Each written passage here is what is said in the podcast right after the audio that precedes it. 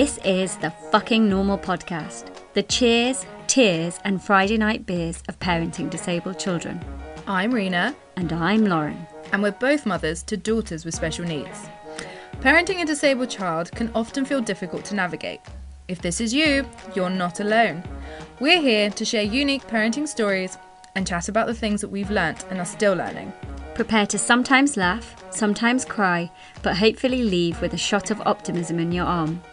And don't forget, we are talking from a parent's perspective. We would never presume to talk on behalf of a disabled child or adult. So expect bad language and, quite frankly, some brutal honesty. Because really, what the fuck is normal anyway? Wake me up, loud as clouds, all my love for you. Hello, and welcome to another episode of the Fucking Normal Podcast. I'm Rena. And I'm Lauren. And today's episode is all about extreme juggling. I think that's a much better descriptor than finding a work-life balance. Of course, all parents struggle to juggle work and raising a child, but raising a child with disabilities has a whole load of added pressure. You've got to juggle finding suitable childcare, organising hospital visits and therapies, which, let's face it, are often right in the middle of the day. And let's not get into all the unpaid care work a parent is often doing outside of their paid job. It brings it home just how difficult it is when you're looking at the stats. For example, a report showed that a third of parents of disabled children are not working, and of those, 40% have been out of work for more than 5 years. In comparison, only 17% of people with dependents, i.e. non-disabled and disabled children, are not working. Another survey of 900 parents found that two-thirds of parents declined a promotion or accepted a demotion just to balance care and work commitments. And finally, and most shocking of all, is the DWP's findings that it costs on average 3 times as much to raise a child with a disability as it does a child without any special needs. Before we introduce our guest, I just want to flag that today's episode contains quite a lot of acronyms relating to education and hospitals, as well as terminology around different seizures and seizure types. Though no doubt familiar to some listeners, we have put a little glossary in the show notes to help clarify these where we haven't done so sufficiently during the conversation. Enjoy the episode. And our guest today is our friend, the lovely Helen Gamble-Shields, who I'm delighted has agreed to join us on the podcast. Originally from Ireland, Helen is mum to 6-year-old Finn, who has a rare genetic condition called Dravet syndrome. It's a potentially life-limiting form of epilepsy. And from the age of 4 months, Finn has had complex seizures of varying lengths, which are difficult to manage with medication and have all too often resulted in trips to A&E. He will not grow out of the seizures. This is a lifelong condition. Dravet syndrome often brings with it other challenges, from physical to developmental and behavioural. And I understand that Finn recently also had a diagnosis of autism. Yeah. He is the most beautiful and affectionate boy. And I can attest to how gorgeous and brilliant his cuddles are, having been lucky enough to have some. They live in North London with Finn's dad and Helen's husband, Marcus. Helen is also, in the context of this topic, is kind of important to mention, Helen is also an architect, as is Marcus, I believe. And her and Marcus both work full time. Helen returned to work after a period of maternity and obviously has ridden the roller coaster of extreme juggling since then. So I'm really grateful that she's agreed to tell us about that. Welcome to the podcast, Helen. Hello. Welcome, guys. Thank you. That was a really lovely introduction. I'm gonna start, mind you, and tell you that Marcus is a landscape architect, and he takes it very, very seriously. That he's a landscape architect. But yeah, thank you so much. Marcus. No problem. He'll be absolutely fine now that we've corrected. I mean, that's pretty close. Most people's husbands and partners are like, I've got it. We are definitely in the same business. Put it like that. We actually do some projects together. So yeah, it's got the word architect in it. You do the house, and then he does the outside. How are you? Me, I'm pretty good today. Yeah, I've been. I'm actually doing really well this week. Last week was a little bit difficult because Finn had a whole bunch of seizures around the middle of the week, and I was trying to go to work, get Finn to school while he just wasn't really that well. And then also my parents came at the end of last week for the weekend, which was actually very good. However, yeah, it just adds another dimension, I suppose, to the week that you've just had. But yeah, no, this week a little bit calmer. My folks left yesterday. Finn's in really good form, and I think he's just gone to sleep. So perfect. Perfect. Well, that leads quite nicely, Helen. Why don't you tell us a little bit about kind of you and your career and pre-babies? What was your life like pre-babies? Pre-babies. So I've been an architect, I suppose, nearly 20 years.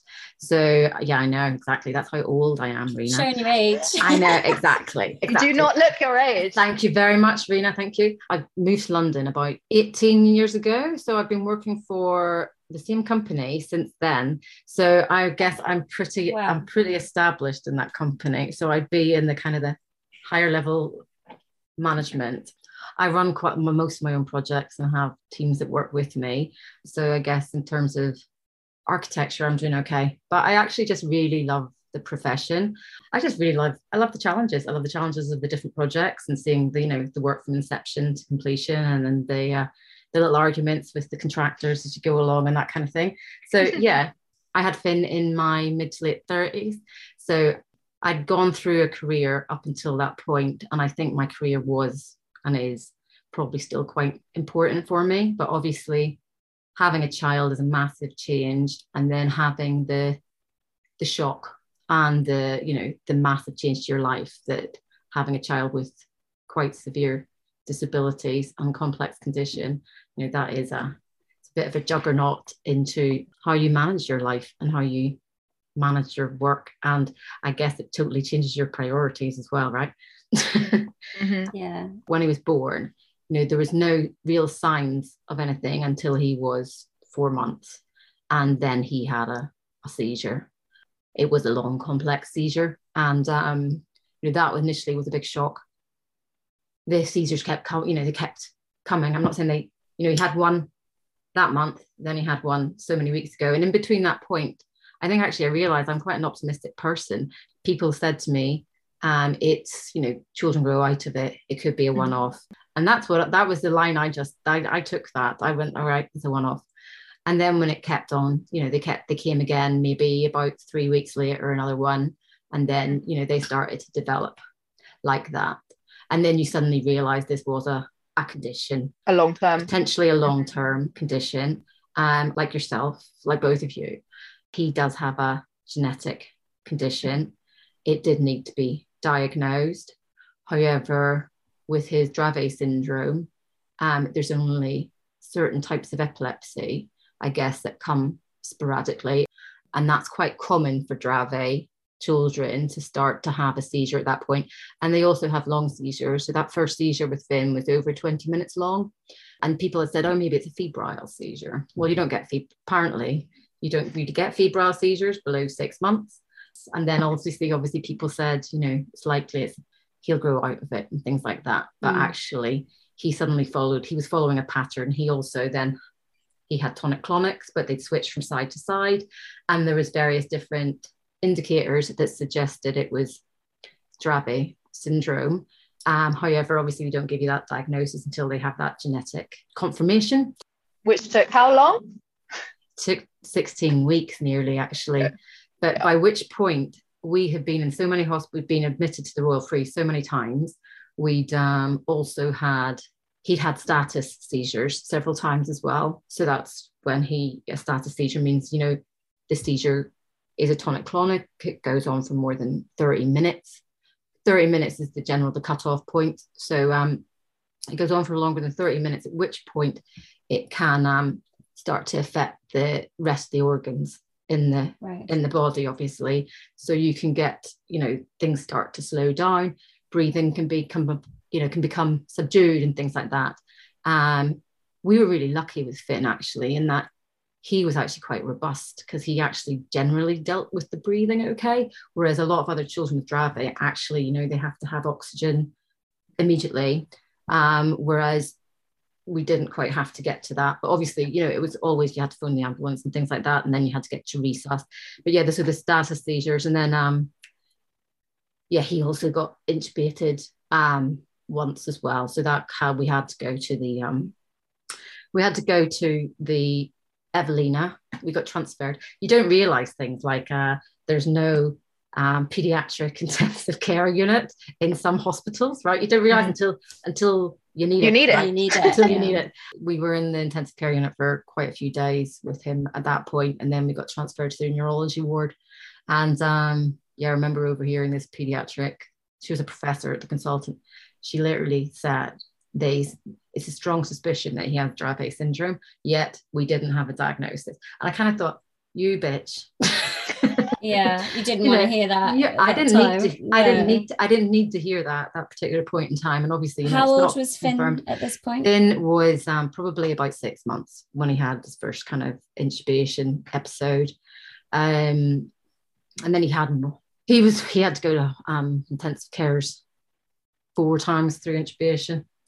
But you kind of became a bit used to hanging out with anaesthetists, trying to decide whether or not he needed to be intubated and needed to be transferred or whether the seizure was going to stop. He was definitely had a, gold membership card at the Royal Free at that, at that point. And the ambulances and the paramedics, that was all, we would have like paramedic parties in our living room, several nights a week or, where you'd get the paramedic specialist would arrive, then you'd get the, you'd maybe get the rapid response vehicle would have arrived, and then you get the actual full-on ambulance. I know I'm telling this is something I think that a lot of parents that have children that have very complex conditions like this, they experience.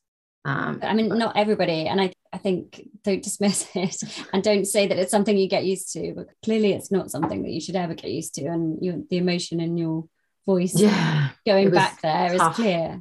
Yeah, it was really, really tough. Yeah. Like Helen. ICU is just somewhere where you don't want to be, because there's just very, very sick children. Yeah. And there's a lot of people that are very, very emotional, as you would expect. But it's just one of those things you suddenly find yourself going through, right? And you just go. You're in survival mode. Yeah, you're just in survival mode, aren't you? You just friggin' here I am. You're like standing in a corridor watching this consultant, who looks literally drained from what he's, just had to treat your child. And you're just like, fuck, what is actually happening, But the way that you describe it says so much about your personality and just your positivity. And I think that's probably what got you through it and got you to a point where you were like, okay, this is just how it's going to happen right now, and I need to get on with it. You've got this tiny little baby, and you just have to get on with it, right? Yeah, she's got to keep going, on trucking, or whatever the fuck you say, right? You just got to, you've got to keep on going, because he's going to come out of that seizure, and he's just going to be this little baby that wants fed and wants to have it. He just wants mummy, he wants his daddy, He wants to go for a walk and, do whatever else, But it was just really constant. You possibly don't need to read the words catastrophic or life limiting or plateauing developmentally or ataxic, words you don't even understand, right? So you're like, ataxic, what does that mean? Oh, right, balance issue.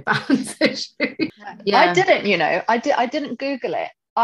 Because of that fear of shit, I'm going to read something really fucking shit and then I'm going to be so depressed and it's going to just...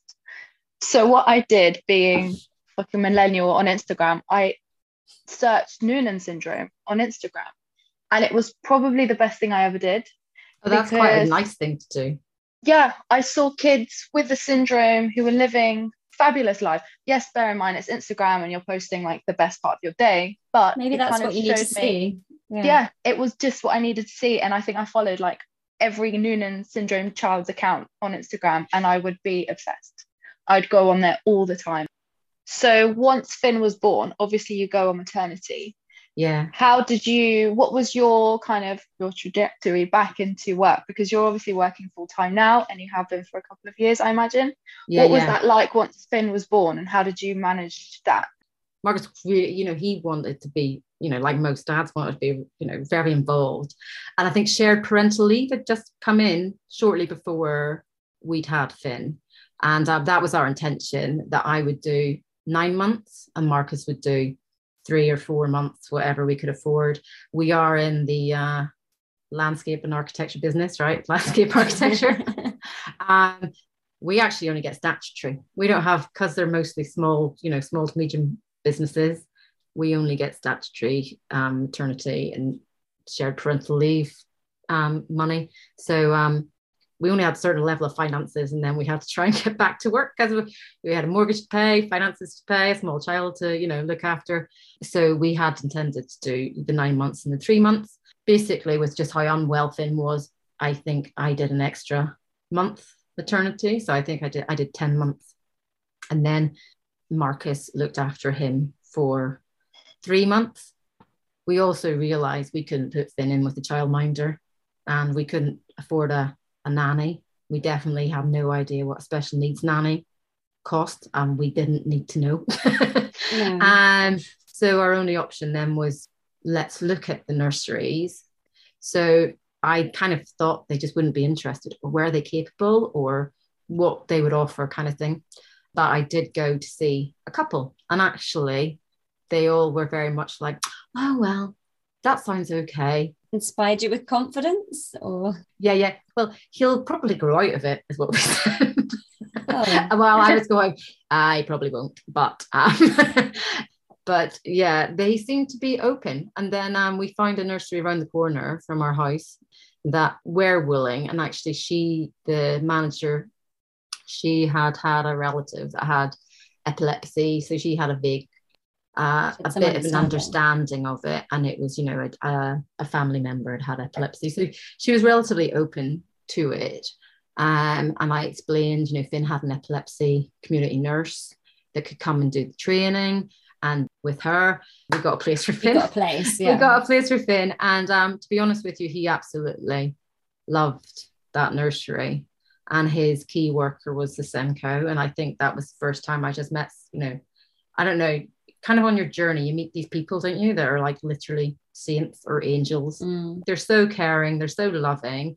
And here's your little child, and they're looking after him.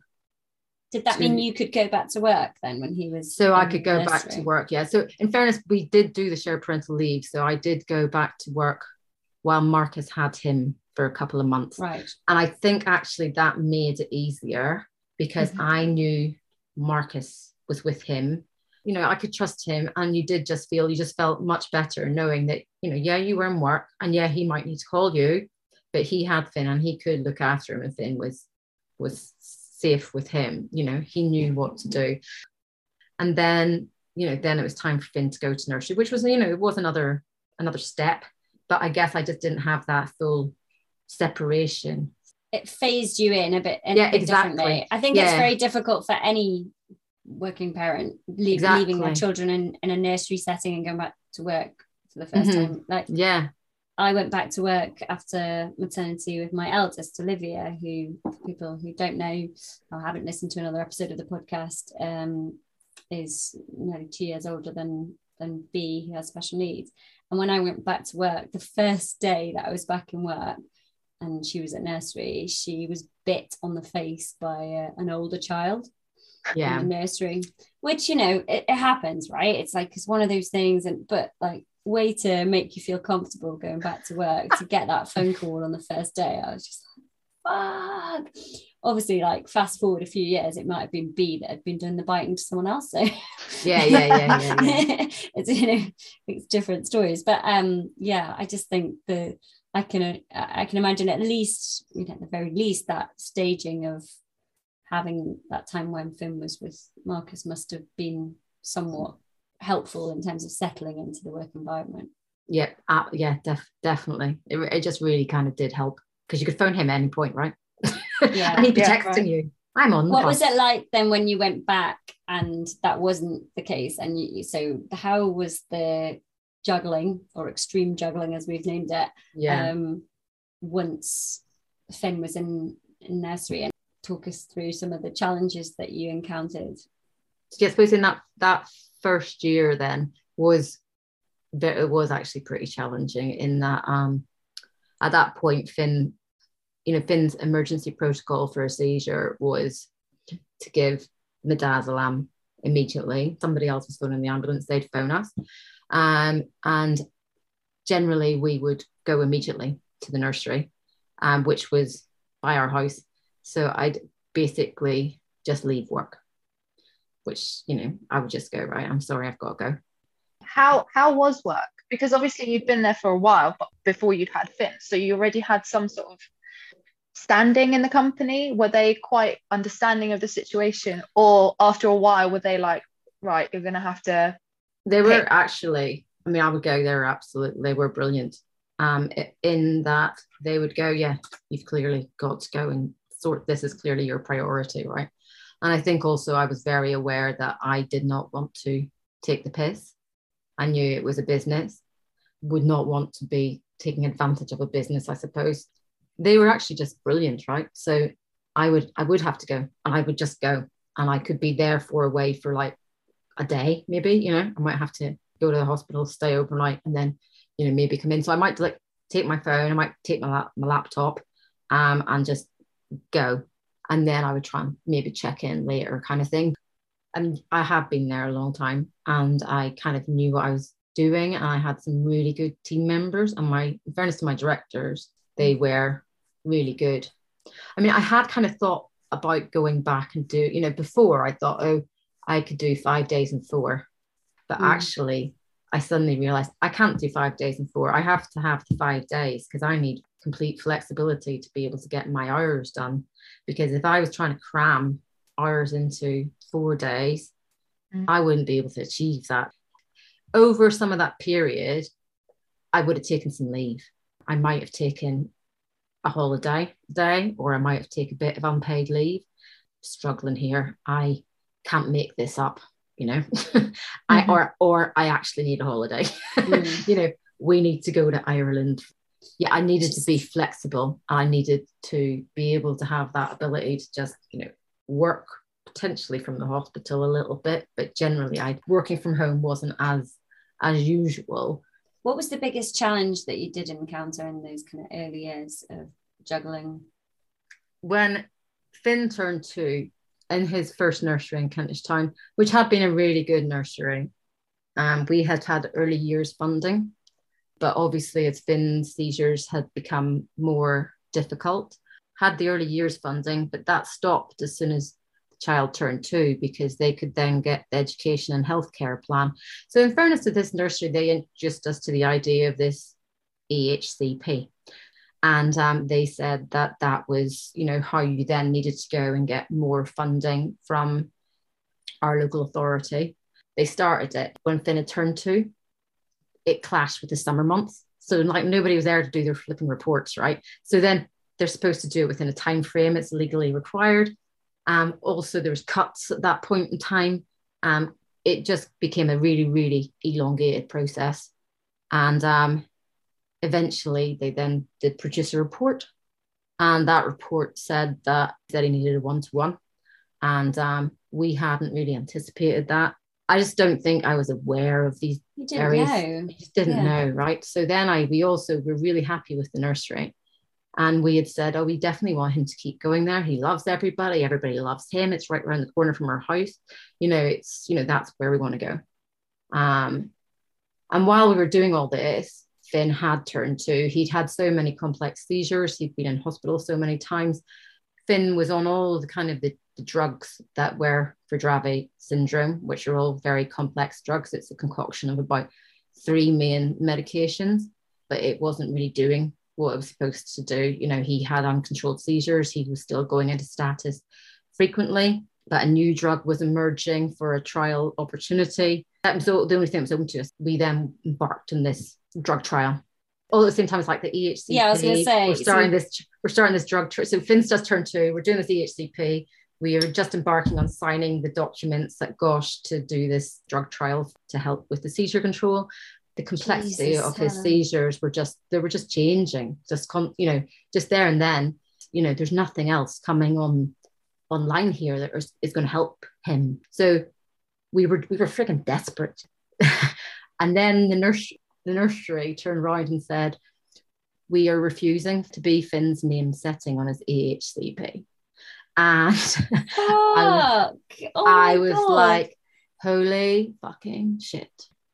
all this time you're working the entire time? I'm working the whole time, and well, okay, we'll go balancing it. But like at this point, Marcus had started his own business, and so you've got that uncertainty, massive uncertainty as well. Yeah, he started his. I'm counting 5 different things of what you're going through at one time. We're just crawling, and then yeah, when they said, "Finn, we won't be in Finn's name setting," and they sent the letter they sent, because they sent it. The worst bit about it was they'd sent it to say, "I'm sorry, we won't be Finn's name setting." They also said, "And you've got a 4-week notice," by which point they'd already given it to Camden. So we had something like a 2.5-week notice of Finn being refused to go to that nursery. I was just so frigging pissed off, because the letter was just like, he's just got, his needs are too much. They literally said he'd regressed. You know, nobody had said he'd regressed. It also said we can't take him in our nursery because his seizures are getting worse. He's deteriorating, and it stresses our staff. Stresses the staff. Oh. Stresses the staff, yeah. And also that just went through this frigging list of things, like the nursery he's in at the moment is for toddlers, and he's getting too big and boisterous. Now he's going to go into the older children's, and then he's going to knock into them, and it's going to basically hold them back, was pretty much what it said. It was discrimination, right? And I was so angry about it at the time. But I actually didn't have the friggin' energy or the time not to do anything about it. Like, I couldn't do anything about it. And I was just so pissed off. It was just so shit. And it's so unfair. It's just like, I mean, like, we can talk about unfair all the time, but it was so fucking unfair. And then I realised, then suddenly this kind of thing started filtering through Finn's EHCP, that, you know, how am I going to get him into another nursery? What are we going to do? Where can he go? We had been allocated a really amazing key worker. And I remember just going into her office and just frigging crying, because I suddenly realised that I can't see how we can't work. We're being penalised for work, you know, working and having a disabled child. And there was literally, it seemed to me that there's no other outlet. I'm like, this is the worst possible moment that's happening right now. And we're getting no help. And I had to talk to Ipsia, you know, they help, you know, in kind of the legal things around and EHCPs and funding. Yeah, we'll put the details in the show notes. Yeah, they're a charity, aren't they? Yeah, they're a charity, and they have like legal advice and things like that. I mean, you can donate to them apparently, you know, if you're so inclined. But they were actually very good as well. But they said it's very unusual for a local authority to give more than 15 hours to a 2-year-old. But you know, they are late in giving you the placement and everything, and you know, they're in delay. You should push them, put your case to them. And they helped me write a letter, because writing a letter like that's quite demanding, isn't it? But like Ipsia and quite a lot of other organizations do have template letters. Yeah. So, you know, I did kind of pen the letter. Yeah. Anyway, Finn was unwell. It was the middle of December. I think we'd got you know, he'd had seizures. We'd spent the night in the Royal Free. It was the 14th of December, the next day of my birthday. Oh, and then I just woke up in the Royal Free, and I got the phone call from them, and they said they'd give me 30 hours. And I went, thank you, God. And by that time, I'd found the nursery, and they'd agreed, and they'd given me advice on how they could get the one-to-one. We could work some hours and balance it out. So that was the 15th of December. It was like, oh my God, that's the best thing that's just happened. And we got discharged from the Royal Free, and it was my birthday, and it was my office Christmas party that night. And off I went to the office, and my entire team were still in there, but I sat there with them for 2.5 hours, and then we went to the restaurant and had our Christmas dinner. I bet that felt so good. And on that note, I'm so going to top up. Top up your wine. For a top up. Because it was a positive. That was, I'm really not sorry, perfect, that was but... No, that was it was a positive day. It was like a turning point in that day, yeah. And it sounds like that. I mean, fucking hell, to go through all of that, it just really highlights the challenges of childcare that childcare thing was such a conundrum. It was a minefield, like a minefield of, you know, what you could do. It just seemed that you were being discriminated against. Yeah. Massively, you know, massively. What was that stat that Rena quoted? It actually costs on average 3 times as much as well. Yep. So you're thinking it's costing more to, like, I'm sure, you know, obviously there's massive variance in that, but it costs you more with a child with special needs, and then you're being penalized because you're wanting to go back. Part of that is because you're having to pay for childcare potentially, but all the additional costs around finding the right support.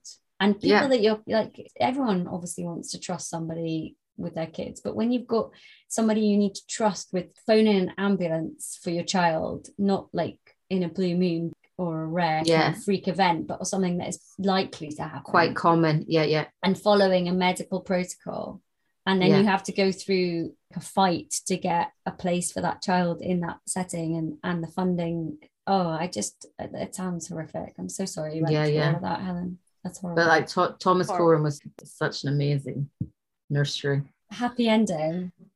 So it was a happy ending. Yeah, like really it was a happy ending. And not long after the 15th, like later on in December, they let us off the drug trial. And then we were actually switched on to definitely getting the drug, which was another bit of a win. But it was just a pretty it was just a horrendous period. And actually Marcus would still say he's kind of scarred from that, you know. He would say, you know, PTSD, and although I was like, it's sustained, you know, it's not like it's post-traumatic stress disorder, it's like just keep on going stress disorder, but you can still internalize that trauma. It's and there are degrees of trauma that you can go through. It sounds horrific.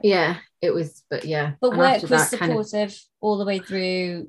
Work was really supportive, and I guess, I mean, I know it's been, I'm lucky on that, you know, that I had been with that company for a while, and we were like a little community, and they were really supportive, you know, like even my team were really supportive.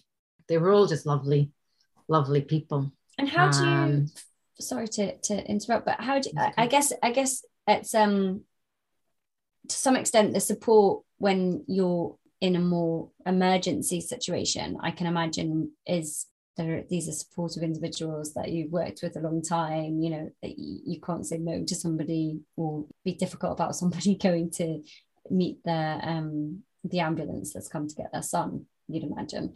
But then the more kind of mundane stuff, how did you manage that in that period or post then, the kind of therapies, the interventions? Do you find that as easy and supportive to get through? Yeah. I think when you kind of you read the advice, don't you? The ask people to, you know, try to get your appointments at times that suit you. So I guess we're kind of fortunate in that we don't live that far away from our hospitals. I think to that point, I probably feel a little bit tied to London. I asked them for separate appointments. So we used to have to go and get bloods for Finn.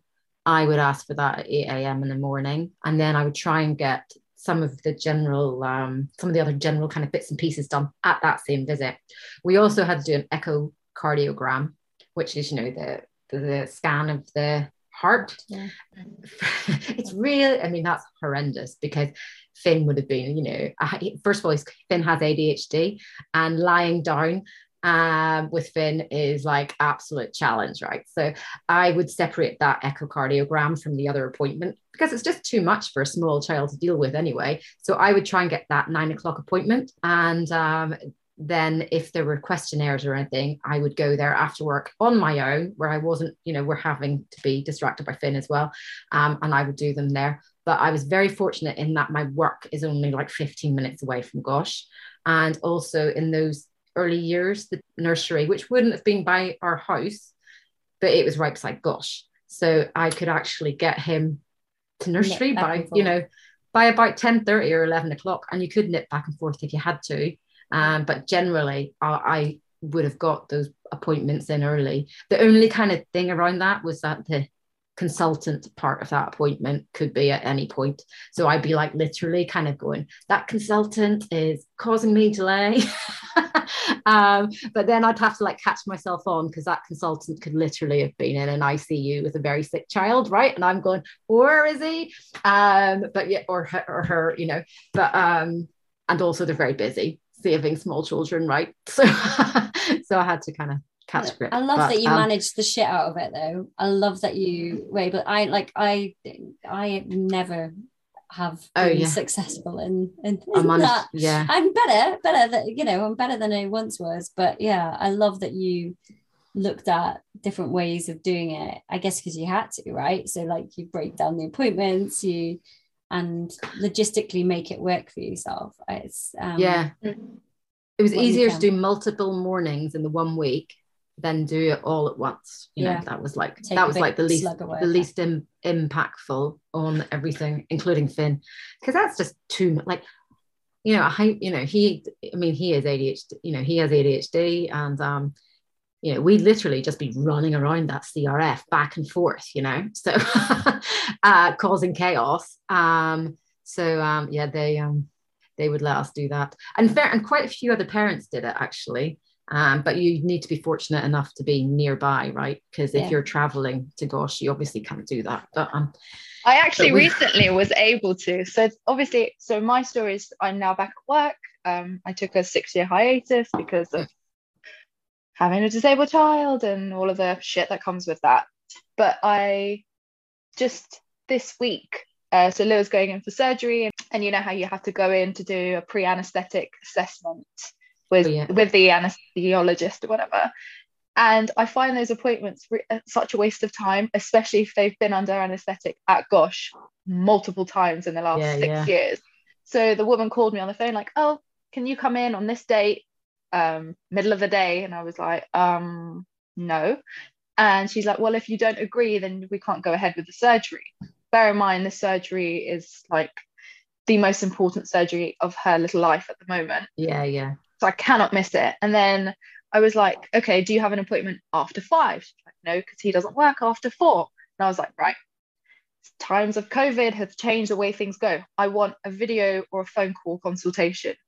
I said, because it's a waste of my time for me to come in and sit down, have a 10-minute chat for him to just agree that she's fine for anesthetic. She's like, right, okay, I'm going to have to speak to him. She called me back 10 minutes later and was like, yeah, that's fine.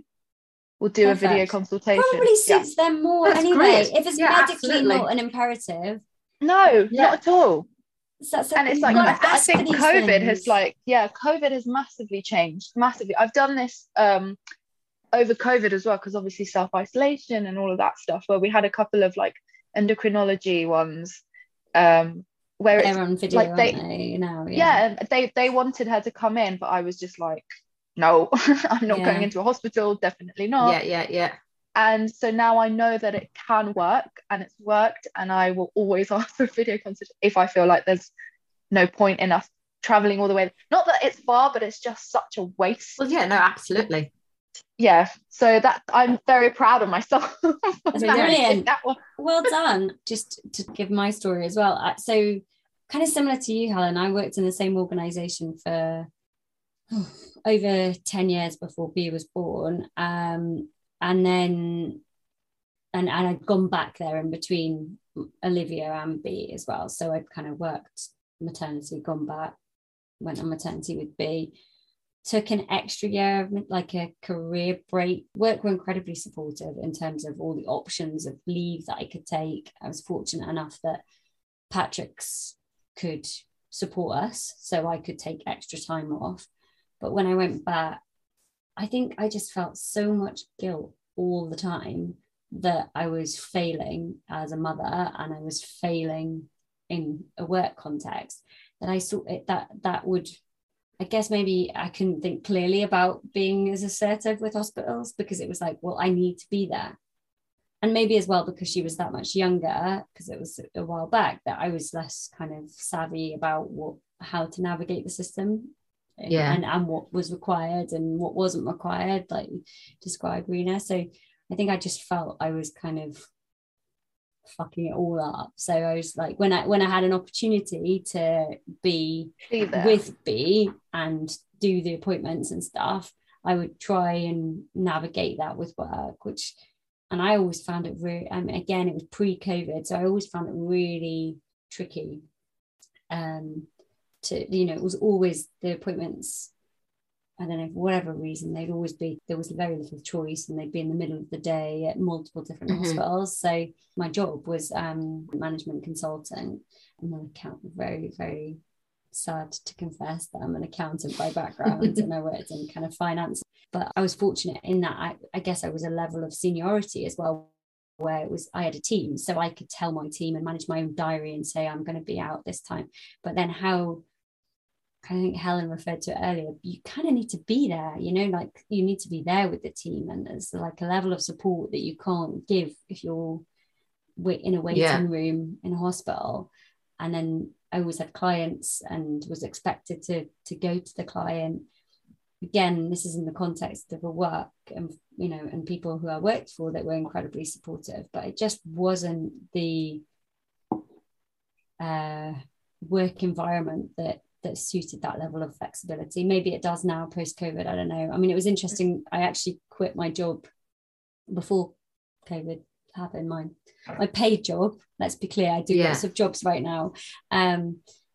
My previous career, and when I went in to have the meeting with my boss, she thought it was a discussion about my promotion trajectory, so my like route to, so she didn't see it coming at all.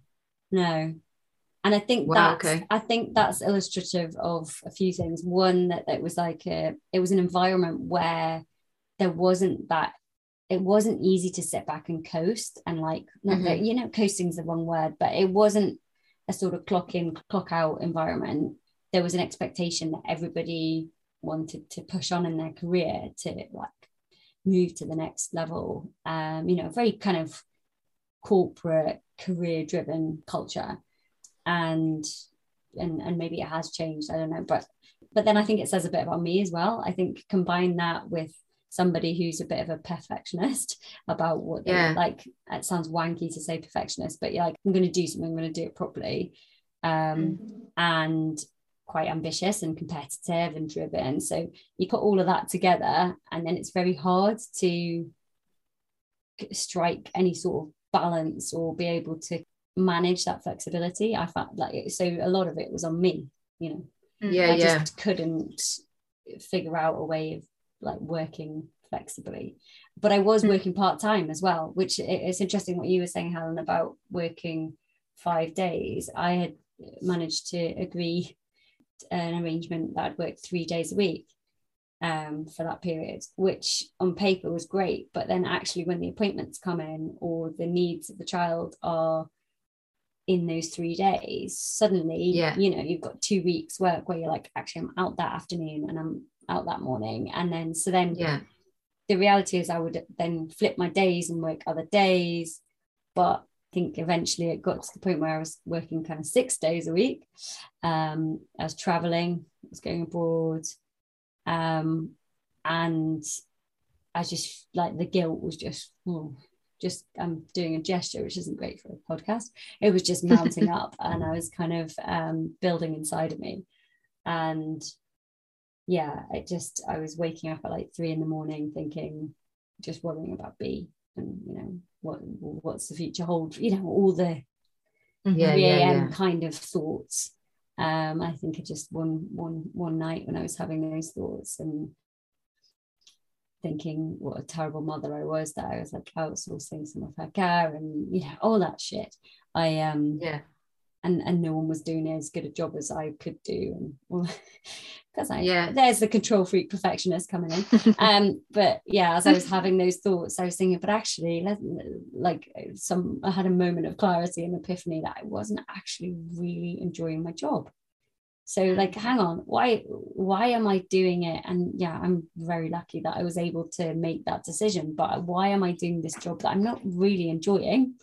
And like sacrificing what I feel I should be doing for my daughter. It became kind of blindingly obvious.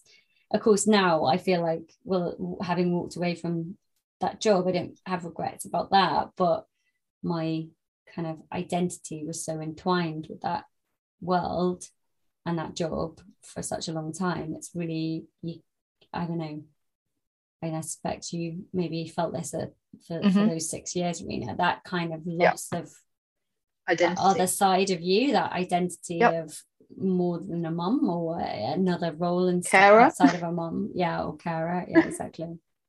I had the exact, so I had the complete opposite to the both of you. So what Lua was born, obviously she was in hospital, as listeners may know or not know, but she was in hospital for 7 months until she stabilized enough for us to bring her home. And even then she was ventilated 24 hours a day. We had overnight care, which we still do. All of the bits that made it impossible for me to go back to work. There was just no way that I could go back to work because my partner was obviously working full time in banking, so it's very much like a 9-to-5 office based, no flexibility at all. Even when Lil was born, he took 2 weeks paternity leave, and then I think just for his own peace of mind and his own sanity, I think he just found it easier to go back to work and concentrate on that and be away from the hell that was going on in the hospital and just whether she'd live through the night or whatever. So he was concentrating on that while I was concentrating on Lua. And for the first 3 years, I was so into being there, giving her the whole thing. In my mind was like, I'm going to try and give her the best opportunity to survive and get to a point where she is independent. And so that was like my main goal. So then when she started going to nursery at 3, even though it took me 6 months to leave her in the nursery, I went to nursery with Lua 6 hours a day, 5 days a week, because I just could not let go. And I was terrified just with the trachea and the bits. I was like, yes, okay, you're all trained people, but I just don't trust you enough. And that trust needed to be earned. So I stayed for 6 months. And then I suddenly had 6 hours a day to just do nothing. And that was the first time in, up to that point, it was 3.5 years. Yeah. And I think it took me 2 years to like get over the trauma and to just understand everything that I'd gone through and make peace with it and just be, I know it sounds really cheesy, but be at one with my life now. And I think as, acceptance, and just be like, right, this is it. And I think, as we all know, like when you're going through hell, you just go through it and you don't really think. You're kind of like a horse with the like the eye thingies, the blinkers. You're just going on and on and on and on and on, and it's years. And then once it's stabilized enough, you sort of go, shit, that was heavy. And It just took me a while. And then the guilt from the other end is like, shit, I've just, what am I doing with my life? Who am I? What do I want? Do I even know what I want? And all of those insecurities come up to the surface. So for me, it took a really long time to have enough confidence to say, right, I'm now ready to put myself in the working world. And 6 years out of the working world, massive knock to the confidence. Like, you just don't even know what the working world is like. What is it like to even be in an office? Have things changed? What are people even like? What do you talk about? Because I've surrounded myself with the Sen community for so long. Yeah. That, like, how do you even have a conversation with somebody who hasn't gone through something so traumatic? Yeah. How do you make friends? How do you make friends with normal people? Right, it's like I normal. Yeah. We're fucking normal. I'm fucking normal. Exactly. It was crazy, but I am now a copywriter. I work in the beauty industry. It's fab, and the company that I work for, I think, because COVID has changed the way the working world is.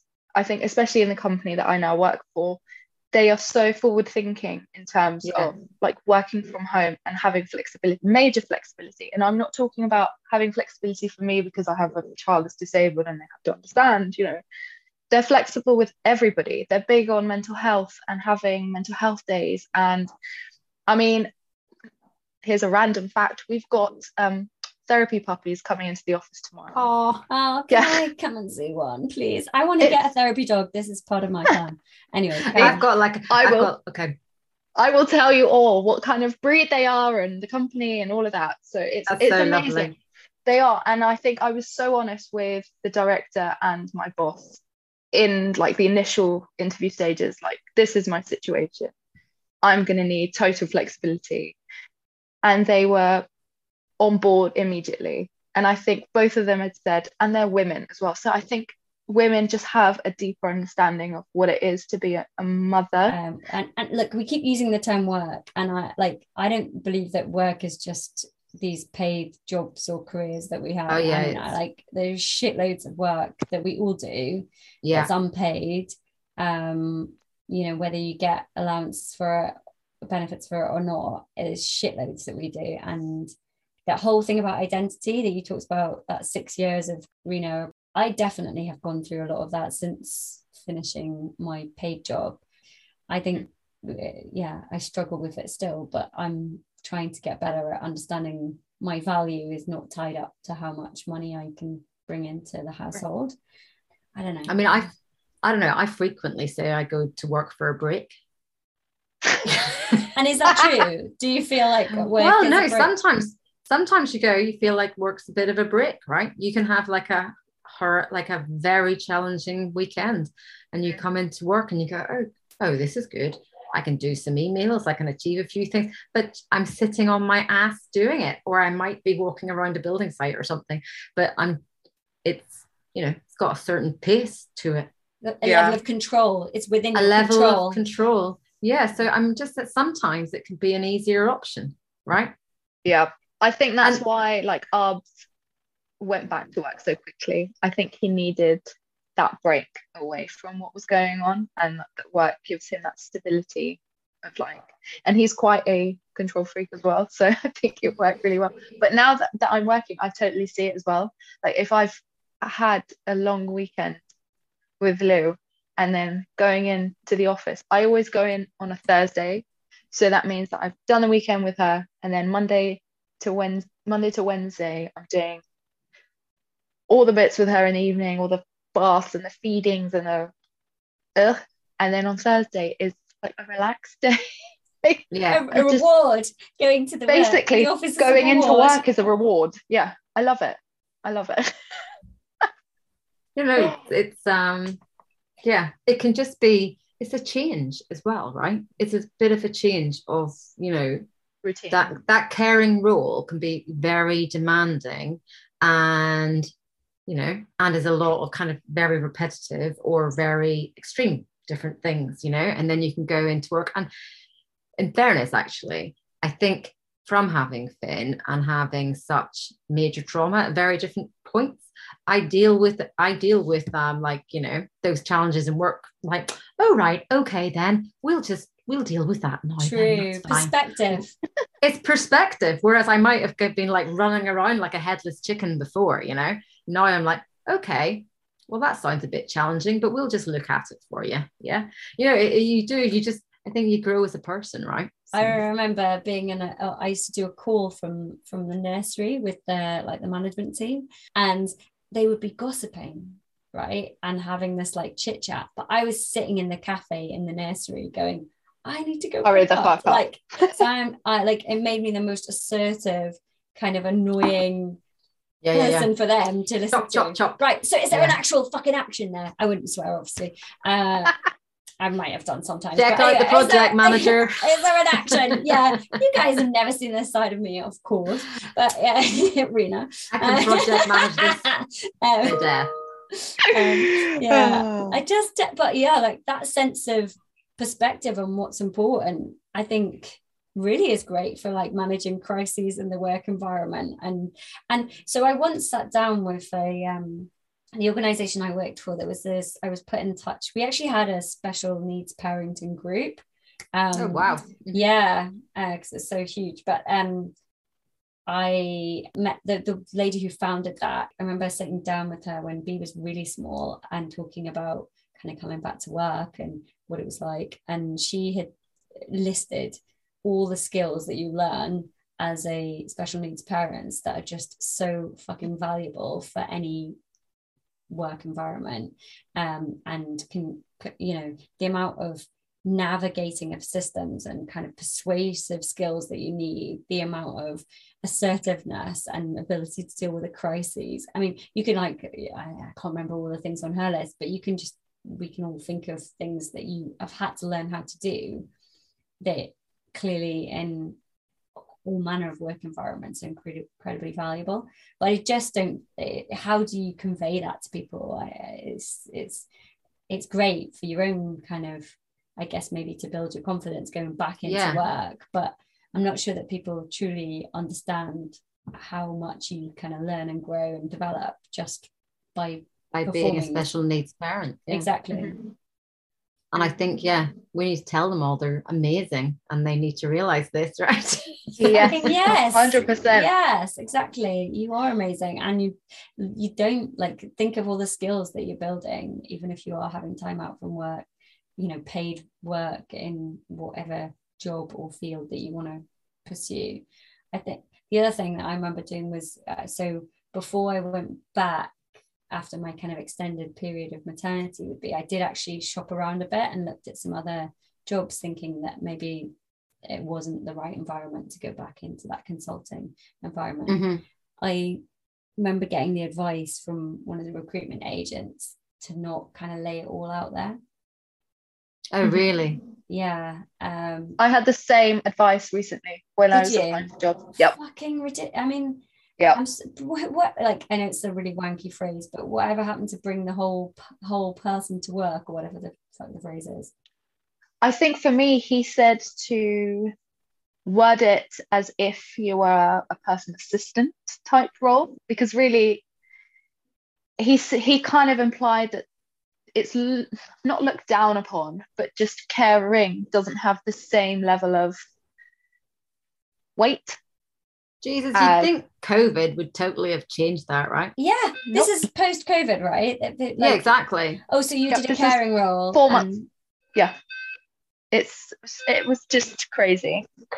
But I listened to his advice and I got interviewed. So things need to change, I think, massively in terms of that. Has it been better since COVID, do you think, Helen? Like, with the context of kind of pre and post in the same work environment? I think definitely post-COVID, just that ability to be working at home and things like that is much easier. And that ability to have, as you mentioned, also, like, just the, hospital appointments via phone is like, that's fabulous, right? But yeah, no, just even talking to, you can have phone calls while you're walking, mm-hmm. Like, I remember doing that early COVID, when there was no help and no schools. Like, I don't know, we probably don't want to get into a COVID discussion, right? Because that's a whole different show, isn't it? We'll do an episode on that. But we definitely need an episode on that. That was like horrendous. How are we supposed to work and try to look after a child? Finn doesn't watch the television. That must have been so hard. So that was COVID. I guess Finn's back in school full time and there's more face-to-face work. How is juggling all the different Helens now in this world? All the different types of Helens. God help the planet, right? But yeah. I guess, like, mum Helen. Obviously, Finn is back at school, and I guess school is normalizing. They are starting school at the proper time. He rather than starting late, he finishes at proper time. We have school holidays, so you have to just manage all of that and do the school drop offs and get the after school care and try and sort all that out. And just me and Marcus taking turns to get Finn to school. We try to get our exercise in by taking him to school, so we are like the freak parents who run our child to school. We have like I love that. A jogging. You're so hardcore. I love it. We have like a jogging buggy that Finn fits into. He is getting too big for it, and you can see a few people looking at us going, you do know your child is pretty big for that buggy. But you do get a lot of that street cred. You get a lot of people telling you, wow, that's impressive. It is a sight. I have to admit, it is a sight. You run uphill with the buggy, with Finn in the buggy, right? Yeah, so I know. Yeah, he is 25 kg. Yeah, so it is a bit of a. It's. I actually reckon I'd be all right in a building site, you know, with those wheelbarrows, just lugging things around. But yeah, that's how we get Finn to school, and obviously because it is a special needs school, it's not like. I mean, I don't know. My friends who work and have kids, you know, they have breakfast clubs, they have after school clubs, they do all those kind of things, whereas special needs schools, they don't really, there's not really that afternoon wraparound care. You suddenly realize that wraparound care isn't really available to us. So we do have about 3 different childminders or carers that look after Finn after school. So we do drop him off. So we do get to work. We take it in turns, 3 days, 2 days, and try to balance it out. Sometimes some meetings creep in and you have to do a bit of bartering. So me and Marcus do the bartering the night before, which generally over a glass of wine. And I go, I accidentally got booked into a meeting tomorrow. Would you be able to do the school drop-off? And sometimes it's a fine, and sometimes it's then you're into a Barney situation. But I've had those for sure. we do try to pre-plan and try to do the same day each week. But so we do try to balance that out. So we do the school drop-offs, and it is quite nice because you get to spend that little bit of time with Finn, and he actually really loves going along the canal running through the park to school. You know, he does. He quite enjoys it. He likes the motion. He likes the wind in his hair. Yeah, because he just likes. He gets the sensory feedback, you know. So he does really enjoy it, and he like screeches down the canal. And I'm like, the ducks are getting freaked out, Finn. But yeah, no, he really enjoys it. So we do drop him off, and that's kind of our big thing. And then in the evenings, he has he has carers who take him back. There are actually teaching assistants from his school, so we lucked out there. He doesn't get bathed every night because I just can't not necessary. Can't manage to get that level right. Yeah, it's not necessary. And it's like letting some of the stuff go, I think, is really important. It's like you can put way too much pressure on yourself and the whole family, and you know, it's not. It's. Yeah, it's priorities and perspective again. It just comes back to it, doesn't it?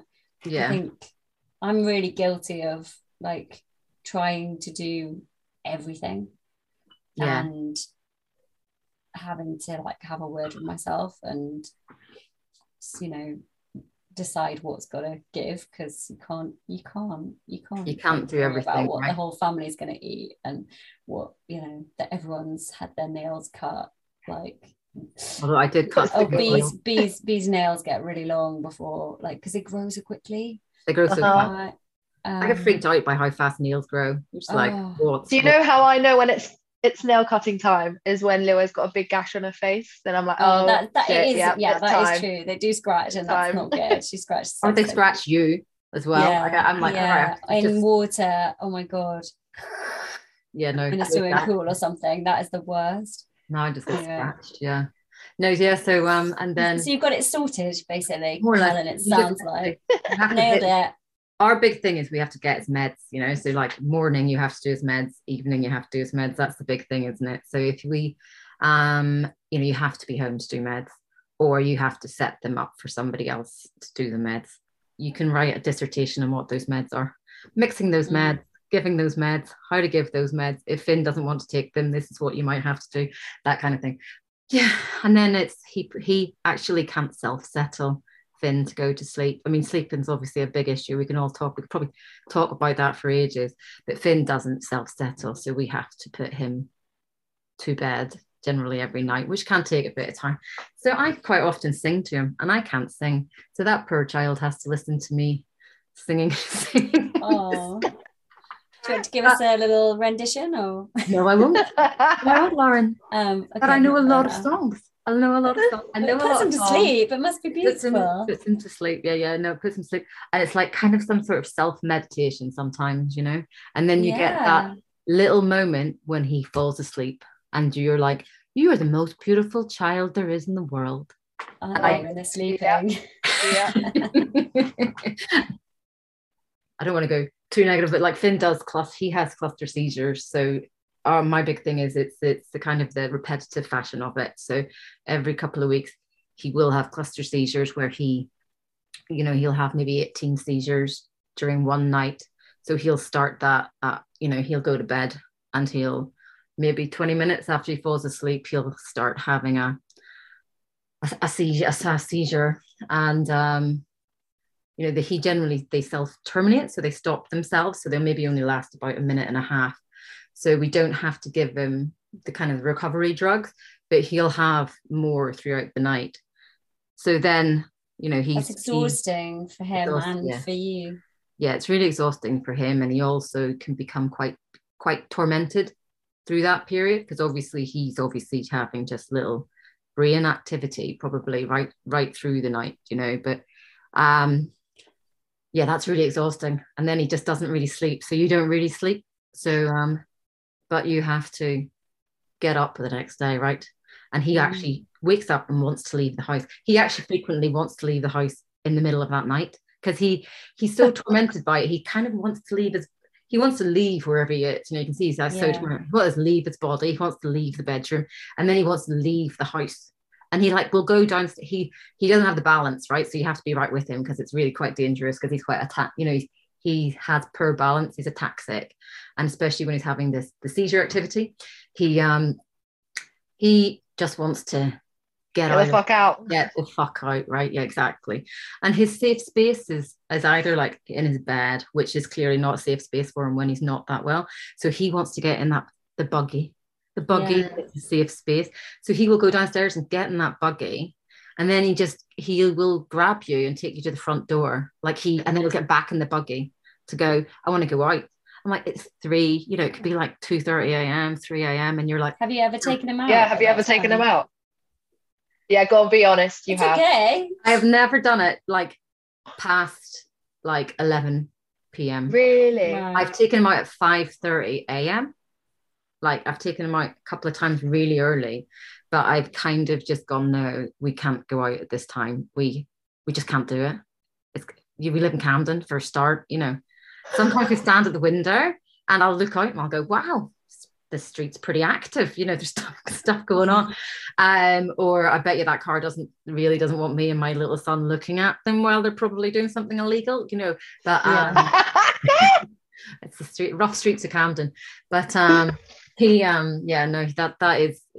that. And then I know a lot of families, with epilepsy and our friends that we all know that, that does happen, that they just have bad nights. And then the next day, if he has settled enough, we'll take him to school. And we quite often take him to school because the school obviously has healthcare in the school. Yeah. And they're obviously trained to look after him. If they know if he's going to be so upset in school that they'll just phone us and we'll come get him. Yeah, you just have to sleep with them and you have to monitor them all. And also you have apps. You have apps on your phone to monitor the number of the seizures, the length of the seizures, so that you can pass that information on. So quite often you kind of just wake up. You make sure he's okay. You roll over, you press your phone, you put the information in, and then you roll back and you go to sleep. And you suddenly realize you can go to sleep between quiet, So you get yourself in this kind of, I need to sleep. I'll sleep. Then you realize you've woken up, pressed the phone again. And then the next day you wake up and you realize you pressed the phone 4 times in 2 hours or something. But, you went back to sleep for those little 15 minutes. Sometimes you autopilot. You do autopilot. It's you're normal. You're fucking normal almost. Yeah, it's literally fucking normal for those days, and it absolutely sucks, and it really sucks for Finn. And I'd quite like to get a better grasp on it, but at the moment there just doesn't seem to be the medications out there to do it. And he's also developed not eating for those periods, so he doesn't eat or drink for maybe 2 to 3 days, and that's put us under a bit of crisis situation recently because he's been dehydrated twice to hospital admission levels, but we're trying to get that a bit balanced, and we're about to go to see an eating specialist. We had tonsillitis, myself and him, last October, and I couldn't eat, but obviously I have the kind of you know that you have to. Whereas he just went, no, it hurts, I'm not eating anything. Yeah. So he didn't eat anything. Yeah, exactly. So he's kind of, there's some sort of association about when he doesn't feel well that he's decided he doesn't want to eat or drink. So that's a little bit of support on that. That's exactly. So we've raised it with everybody, and so we just have these bad moments for those couple of days every couple of weeks, and you just get through it, right? I've learned. It's all about learning. It's just, like you say, it's learning. You just learn to manage it, right? I mean, I'm not, and I can go to work and be effective. Like, well, not okay. When I say, I'm sure you're more than effective. You're impressive. I'm probably not as effective as I would like to, but I can go to work and function like the next day. But if it goes over that period of time, you have to start to address it. You know, you can't keep going. You know, I might not do a 10K run that day, you know, or I might not run at all. And I might drink an awful lot of coffee and maybe eat a lot of Haribo or something, you know. So it's just all the little things you do to kind of get through, and then you just have to take it easy and possibly, you know, not drink too much to make sure you get good quality sleep and that kind of thing. Helen, what do you do, like, in terms of, like, that cheesy thing of like self-care? Like, what is it that you do for you? Because you're an incredible, amazing superwoman, mother, the whole shebang, but running is 100% something that you do, but what else is it? When you've had those shitty couple of days, what is it that you do to just take a step back and be like, right, I need this? What is it for you? It's probably just that chill out on the couch, maybe that glass of wine, just that, literally just sit on my couch. And sometimes I think, God, I wish I could have it better. I probably should spend a lot of money on a couch because my couch isn't even that good, right? But I do really enjoy sitting there with my remote control. And I don't even watch decent TV because I quite often I struggle to commit to programs. So I literally just sit. Last night I watched 2 episodes of Travel Man, and I really, really fucking enjoyed it. It's off my own. It's good. And I just had a little glass of white wine. And then that wasn't like post a massive seizure cluster. Post a massive seizure cluster, all I really want to do is sleep. You guys are amazing in how you try and strike a bit of a balance. I do think we've definitely got a balance, and I feel like we've had a balance for like the last couple of years. I mean, it's peaks and troughs, and at the moment, you know, there's something new happening a little bit in terms of his not eating and drinking, but I think we'll deal with that because we know we've dealt with things before. So it's almost that you've kind of learned through experience that, you know, you can hopefully solve these things, but also we've kind of accepted that, you know, Dravet syndrome and just, you know, Finn's illness and condition, it's going to chuck stuff at us, you know, and it's going to continue to do that. So it's like we can't plan stuff, but like we can like just try to, because that's all you can do, right? Just try to, just try and be flexible about it, and hope for the best, right? Because you don't want to stop. Amazing, Helen. So Helen, you've listened to our podcast, and you know that we always end with a hashtag awkward. So what's yours? I actually had quite a few of hashtag awkwards I thought I could choose from, but the one I'm selecting for you is I told you that Finn frequently goes to the clinical research facility in Great Ormond Street, and he had a bit of a reputation when he was about 2-3 years old of having quite a lot of seizures, potentially while he was in there. So whenever we went in, the nurses were on edge because they aren't actually that used to having a lot of kind of medical emergencies. Oh my gosh. So there was one day Finn and I went in. Finn was in quite good form, and we go to the toilet, and I've changed Finn, done his nappy and everything, but I decide I need the toilet too. So I let my little toddler walk around the bathroom. The next thing is he walks over to the wall and I'm like, no, don't go out the door, Finn, don't go out the door. And he turns around, he hits the red triangle. Oh no. Right? Well, I am like, oh my God, the alarm goes, massive alarm. And the next thing, I am pulling up my pants and I am like standing there and there's about 3 nurses in the toilet. Oh my God. And I went, he's fine. He's fine. I'm not though. Exactly. It was quite funny. I'm sure they've seen it before. I'm sure it's happened. Well, they are nurses. They've seen it before. I just didn't. Well, that's it. Well, and they were just in shock because they literally just arrived to work, and the next thing is, boom, the alarm's going off, and it's like, oh my God, Finn's in the building. Yeah. That's amazing. That's so good. So good. Oh, it's a very awkward moment. It was quite. But thank you, Helen, so much. Yeah. Thank you. Thank you so much for coming on the podcast and telling your story. No, I really enjoyed chatting to you guys. It's good fun with my wine. Yeah. Yum. And finally, to end, Helen, what is your fucking normal? My normal, I guess, every day since Ben was approximately 5 months old, I have watched with him You Can't Stop the Feeling by Justin Timberlake on YouTube. And he is 6.5 years old. So we are probably, creating a lot of cash for Justin Timberlake. Oh my God. Well, it's been amazing, Helen. Thank you so much. And, thank you, Helen. Yeah, next time we'll see you in the pub. Thank you so much for listening to the Fucking Normal Podcast. We love making this podcast. Yes, we do. We're part of a much bigger team, almost exclusively all parents of disabled children. And our goal is to reach as many people as possible and create a community of support for parents and carers who share our experiences. So, if you've liked what you've heard, please like and subscribe so that we can reach out to more people. You can find more information on this and other episodes at fuckingnormalpodcast.com. That's FKING normalpodcast.com. You can join us on Facebook and on Instagram at fuckingnormal_podcast. That's FKING normal_podcast. You can get all the links and more information in the show notes below. So thank you so much for listening all the way to the end. We'll see you next time. Bye. Mwah. Wake me